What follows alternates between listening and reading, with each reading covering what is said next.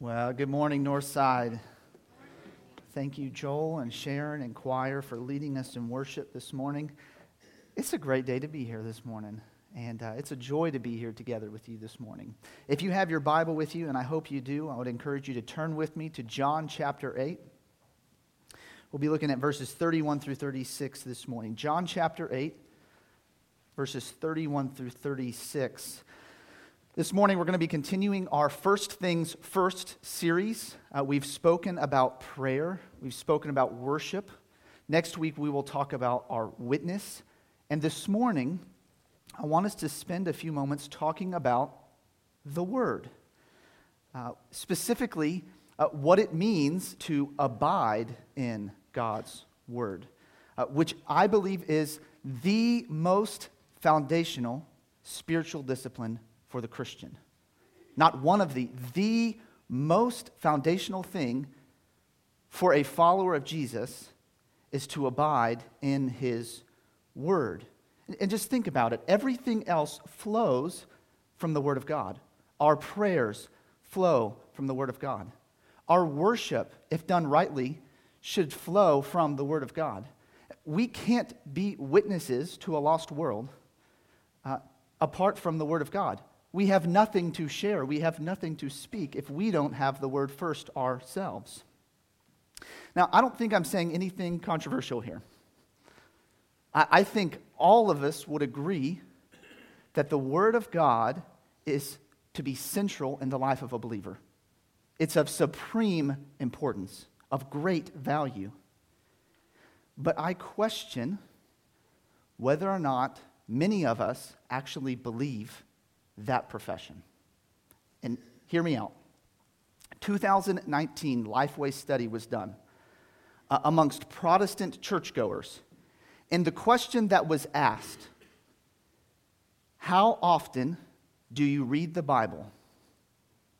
You, you probably won't be surprised by this, and maybe some of you will. The answer to every day, a Christian saying, I read the Word of God every day, thirty-two percent. A few times a week, twenty-seven percent. Once a week, twelve percent.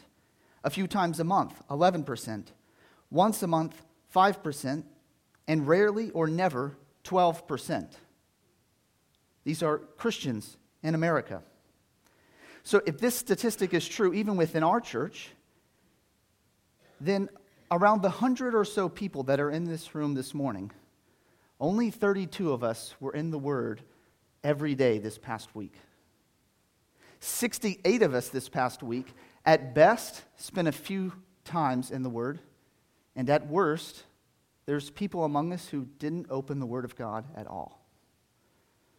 What does that tell you about how someone might value or not value something? If you don't spend any time in the Word, then you must not truly value it, right? I would have a hard time convincing you that I value my wife if I've never spent any time with her. You would question that, would you not? And thus we would question the same thing about when we spend time with God. And here's a few other things, even beyond a statistic like that, which for me is eye-opening. Because it's saying a high percentage of people that are, are professing Christians never read the Bible. Uh, here's some other things. uh, even just from my perspective, uh, many Christians have become bored with the preaching of God's Word. Uh, some of us are under what's uh, what might be called the lullaby effect.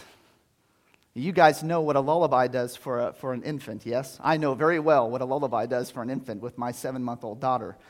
Uh, we play the same songs over and over and over and over again when it's time to go to bed. And over time, she has subconsciously understood that when these lullabies start to play, guess what happens to her? She begins to go to sleep. And do you want to know what happens with many of us? When someone comes to, to preach the Word, or someone even on a, on a personal basis speaks the Word to you, for many of us, we have that same effect. We begin to drift off into boredom and to sleep. Our minds begin to think about many things, but it's not the Word that is being proclaimed. It's lunch or the many other things that we could possibly think of. Other things that I think through is, is our conversations as believers from one to another, where our conversations should be filled with encouragement from the Scriptures. And oftentimes that's not the case. We speak many things to each other, but a lot of times it's not the Word of God. Uh, here's the third thing that I just think through. Out of all the people that I've met in the world, and I've met a lot of different people, uh, I've traveled to a lot of different countries, uh, India, Thailand, China, uh, Romania, England, uh, just to name a few. Out of all the people that I've met, a lot of times Americans are the most miserable, unhappy, dissatisfied, joyless people. And a lot of times Christians in America are not too much different. You just, you can think of that. You know this to be true. What may describe us is, is the parable that Jesus tells of the parable of the sower, that the cares of the world, the deceitfulness of riches, desires for other things enter in and choke the word, and it proves unfruitful. Such is our lives a lot of times. Joyless, overwhelmed, stressed, dissatisfied. Ought not to be the case for the believer. What's the disconnect then? How could we say we, we love God's word, we value God's word, we cherish God's word? It's of central importance, most foundational spiritual discipline for the believer, and yet be like this. We could sometimes point to time, lack of time, busyness. Those are excuses, in my opinion. You always make time for what's most important to you. Yes? I would probably boil it down to maybe two things. We often don't remember the why we need to be in God's Word, or we don't understand the why. And a lot of times we don't understand the how. We don't understand how to spend time with the Lord in His Word.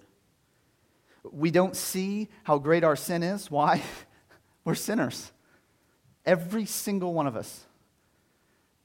Even Christians, we still battle with this internal struggle of sin. And we don't understand fully how great the grace of God is. Someone understands how great their sin is and how great God's grace is, is going to run to the throne every time for grace and mercy and help in time of need. They will run to the Word for that help. We don't understand how. We don't understand how to spend time in the Word. It's, it's a frightful thing. You say, hey, you need to be reading the Word every day. You need to be studying the Word every day. And for a lot of people, it's, I don't know where to start. That's a big book. Where do I start from? How do I read this thing? And so this morning, these are the two things that I really want us to, to look through, the why and the how. John chapter eight, verses thirty-one through thirty-six. Read, read together with me. So Jesus said to the Jews who had believed in him, "If you abide in my word, you are truly my disciples, and you will know the truth, and the truth will set you free."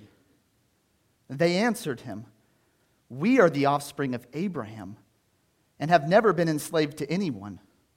How is it that you say you will become free?" Jesus answered them, "Truly, truly, I say to you, everyone who practices sin is a slave to sin. The slave does not remain in the house forever. The son remains forever. So, if the Son sets you free, you will be free indeed." So this morning, I just have one point that I want us to get from this passage here, and three questions that will help us understand this point. The main point is this: Christ is faithful to bring blessing into the lives of his disciples as they are faithful to abide deeply in his word. Very simple. Christ is faithful to bring blessing into the lives of his disciples as they are faithful to abide deeply in his word. And here's the three questions that I would ask. What does it mean to abide in Jesus' word? What does that mean? What are the blessings that come from abiding in the Word?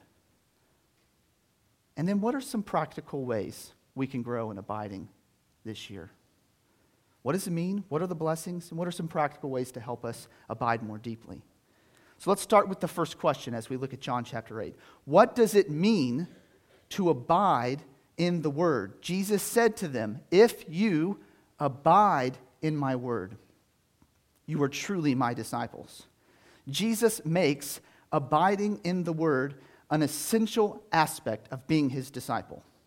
If you abide, then you will know that you are truly my disciple. The first step of discipleship is, of course, to come to Jesus and believe in him. You have to come to him by faith and believe in him. And yet the second step of discipleship is no less important. You have to continue in him. You can't stop. To be a disciple, and you guys, if you guys have a conversation with me ever, a disciple literally means to be a learner. To be a learner of Jesus, a student of Jesus, a follower of Jesus. If you are to be a disciple, a learner of him, you must continue to be in his Word. Now, the word abide literally just means to remain or, or to dwell. There, there's kind of two aspects of this. There's an aspect of location and there's an aspect of time. So to, to remain or to dwell in a specific location or a place. It also means to continue or to hold fast or to endure. So to remain in one place over a course of time. J- John's picture that he gives us in John chapter fifteen is that of a vine and a branch. That's the, the illustration that we're giving of what it looks like to abide. Jesus is the vine, and just as a branch must abide in the vine, it must remain connected. It must continue in the vine. So we must continue to abide in Christ. Now, if you're like me, I'm not a gardener. So, so there's maybe some pictures that, that we can maybe even use today that might help us even further understand. I love watching Star Wars and football. You guys know this. Guess what's required for me to watch the game? If you're going to watch the Clemson game, that T V has got to abide in the power outlet. That cord has got to abide, remain, be connected to the power outlet. And how long must it remain into the power outlet? Yeah, because as soon as it becomes disconnected, that T V will go black. Now, you're getting the picture. To, to, to be connected, to remain in, and then to remain over time. That's what it means to abide. And much like prayer, our abiding in Jesus and in his Word demonstrates our dependence upon him. Jesus says himself in John fifteen, when he's talking further about abiding, that apart from him, we can do nothing. Hear that this morning, brother and sister. Apart from Christ, you can do absolutely nothing. And thus we abide in him. We abide in his Word, what he has said to us.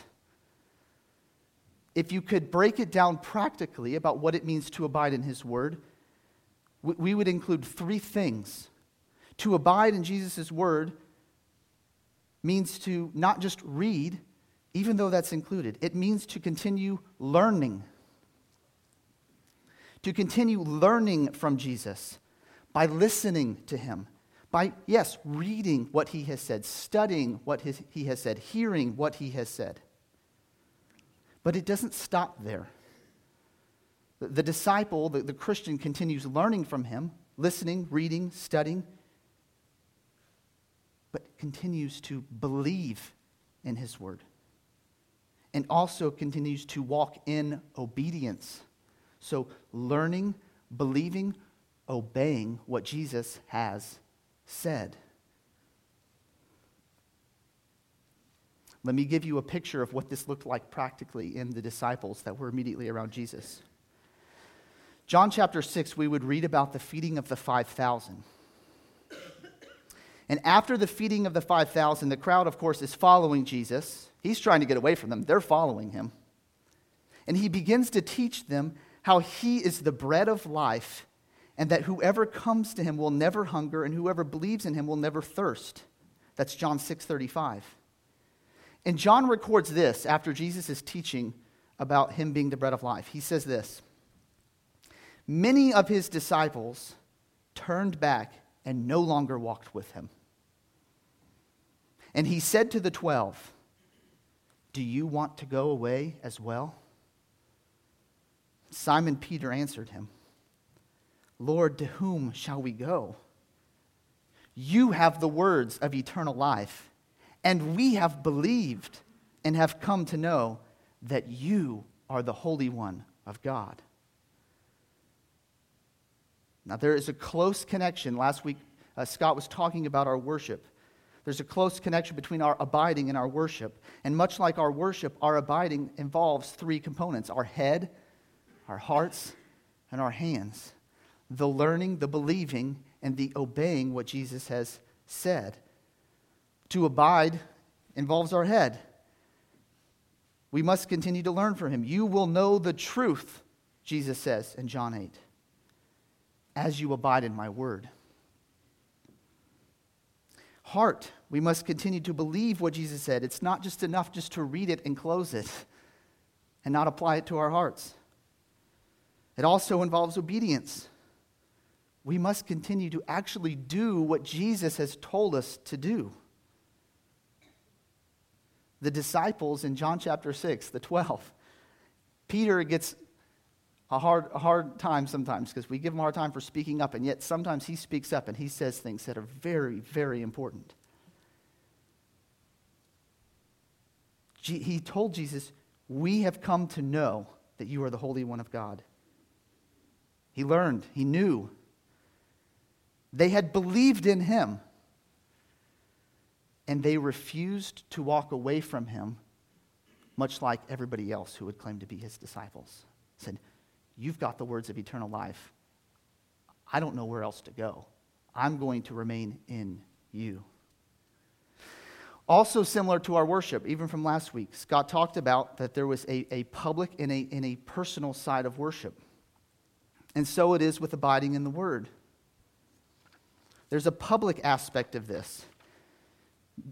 We typically think of, of, of Bible study or abiding as just being personal. You need to read the Bible. And yet, there is such an importance of the gathering of God's people. God has so designed our spiritual growth to take place within the context of community. What we're doing this morning is according to his good design.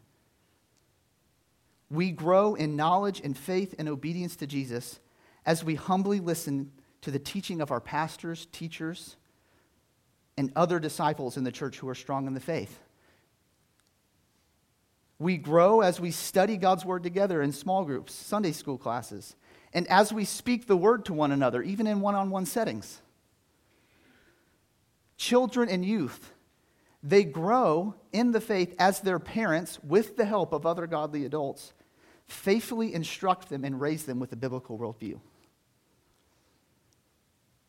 God has designed for us to help one another to grow as disciples as we speak the word to one another and as we listen to the word being spoken by one another. And we help each other not only grow in knowledge, but we help each other to keep believing.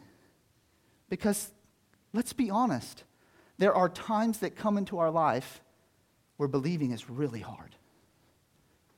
Is it not? And if believing is very hard, then so is our obedience.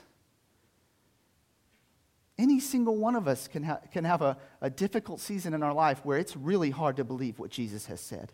Is what he has said true? Is it really good for me? And I can tell you, when you have a brother or a sister speaking, "Yes, brother, yes, sister, keep going, keep believing, keep abiding in him. He is true and good." We bear each other's burdens. We encourage one another with the word of God. We help one another to keep learning, to keep believing, to keep walking in obedience.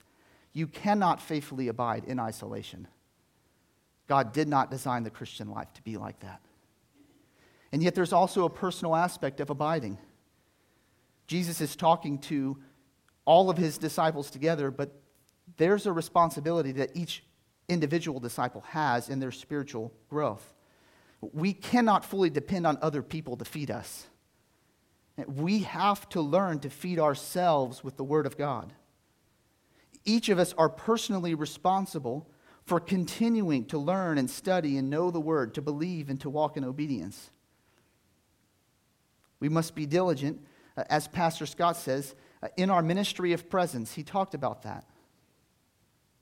That we would make it a priority to be present when the church is gathered for worship and Bible studies and small group time. And we must be diligent to spend time in the Word throughout the week, on Monday and Tuesday and Wednesday and Thursday and Friday and Saturday, not just Sunday. You certainly wouldn't go a day without eating or drinking, at least not willingly, right? And thus you shouldn't go a day without feeding on the Word of God. That leads us to the benefits or the blessings. It's, it's crucial that we abide, that we remain in His Word over time, continuously, that we continue learning from Him, believing what He has said, and obeying what He has said. And what Jesus promises here in John eight is freedom. Freedom is what He promises to His disciples who faithfully abide in His Word. Freedom from the bondage of sin.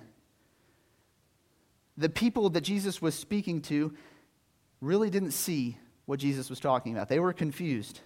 They thought He was talking about physical slavery, and Jesus is talking about how they are slaves to their sin. We have never been slaves, they say. Why would you tell us that we will be set free? And yet many of us are not too much different.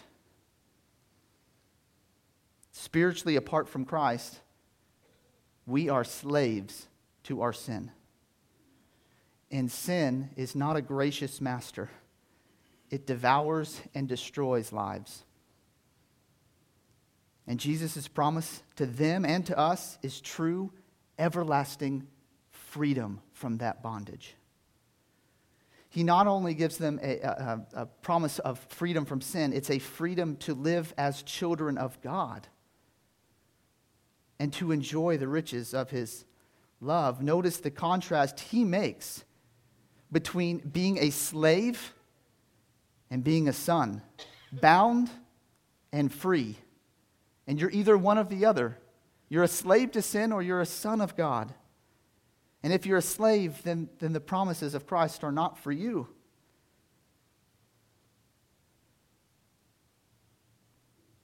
It's not just freedom from something, it's freedom for something. To be a son or a daughter of God. And this is great love. See what kind of love the Father has given to us, First John three, that we should be called children of God. And this is, is an offer that's available to anyone that would come to Jesus by faith. You can be free from your sin. Don't let that go over you. And even as a Christian, continue to hear that. For those of you who might hold on to sin, don't hold on. Let it go. There's freedom to be found. And here's a few things that that freedom entails. Deep intimacy and fellowship with God. Jesus will talk uh, later on in John fourteen, if you love me, you will keep my commandments. And this is along the same thing as keeping His Word. And then listen to what Jesus says. If you love me, you'll keep my commandments. But listen to what Jesus gives you.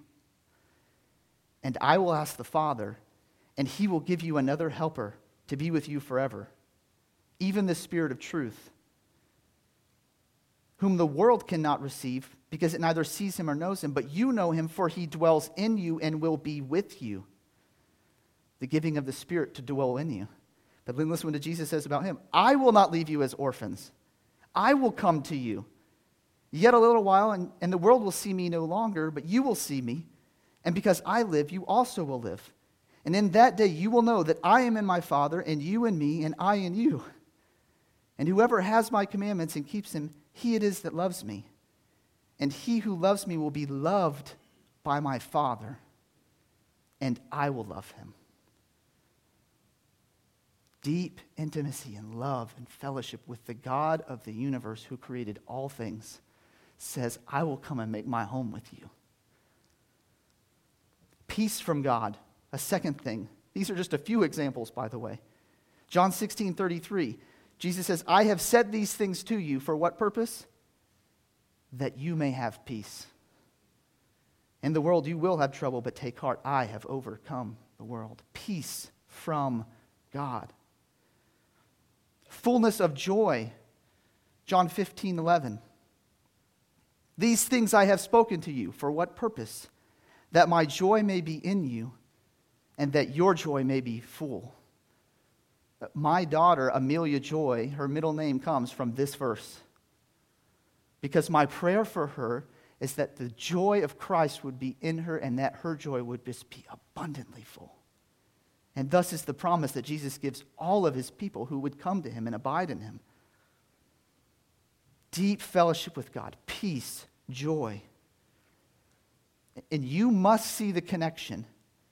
If you are somebody who is constantly uh, just struggling with not feeling God's presence in your life, constantly struggling that, that you never hear his voice, constantly lacking peace, constantly lacking joy, you've got to see the connection between that lack of joy and peace and fellowship with God and the lack of abiding in the Word.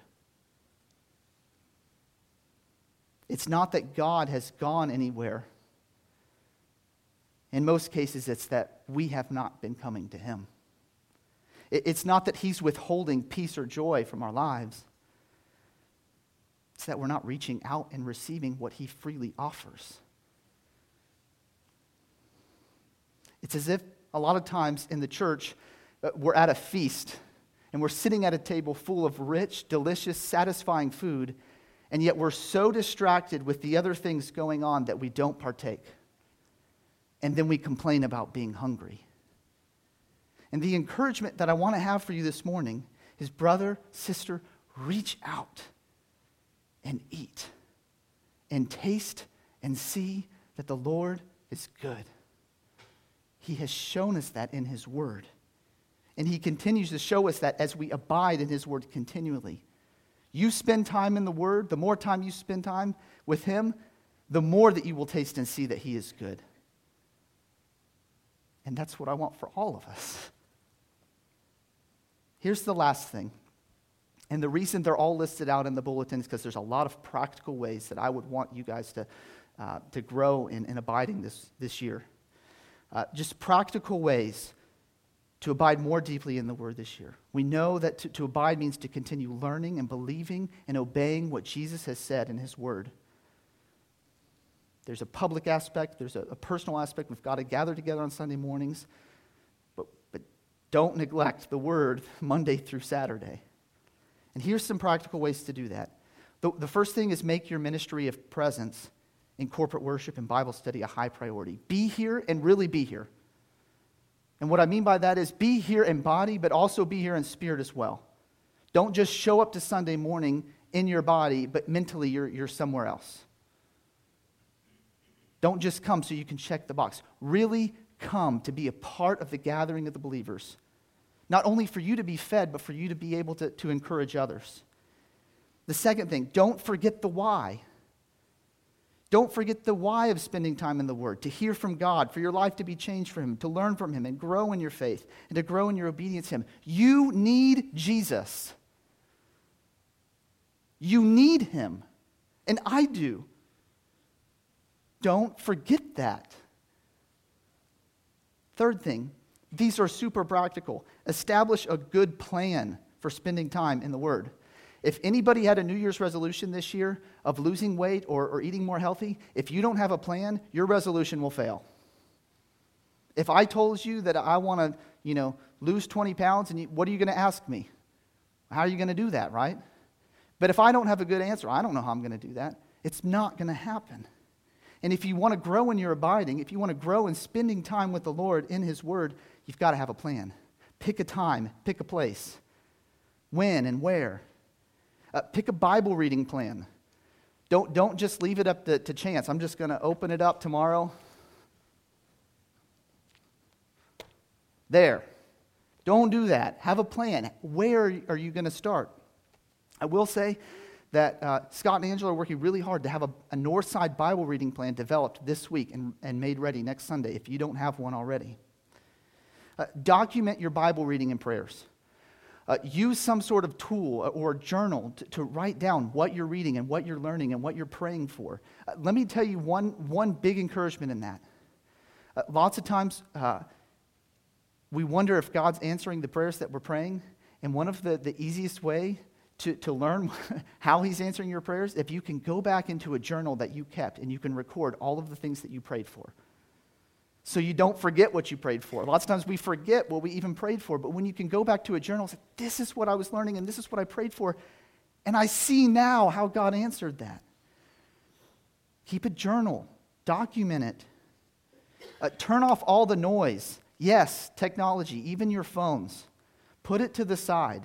Like really disconnect from any, any kind of emails or phone calls or text messages, all of the beeps and the buzzes. Turn it off and spend time in quiet before the Lord. Get someone to read the Bible with you for encouragement and accountability. Uh, spend time in the Word every day, even when you don't feel like it, because there's going to be days where you just don't feel like it. Press on. And if you have someone there to encourage you, it'll be a, a, a big help. Don't get down on yourself if you miss a day, because you'll miss a day. You will. Things will happen. You'll get busy. But but Jesus is, is gracious, and he's holding fast to you even on the days where you don't hold on to him. He's faithful. He's forgiving. Come back to him. Develop some on-the-go strategies. This is, this is where I think the Bible app is useful. I'm somebody that doesn't think you should use your, your phone's Bible app as your primary source of study. I don't think it's helpful.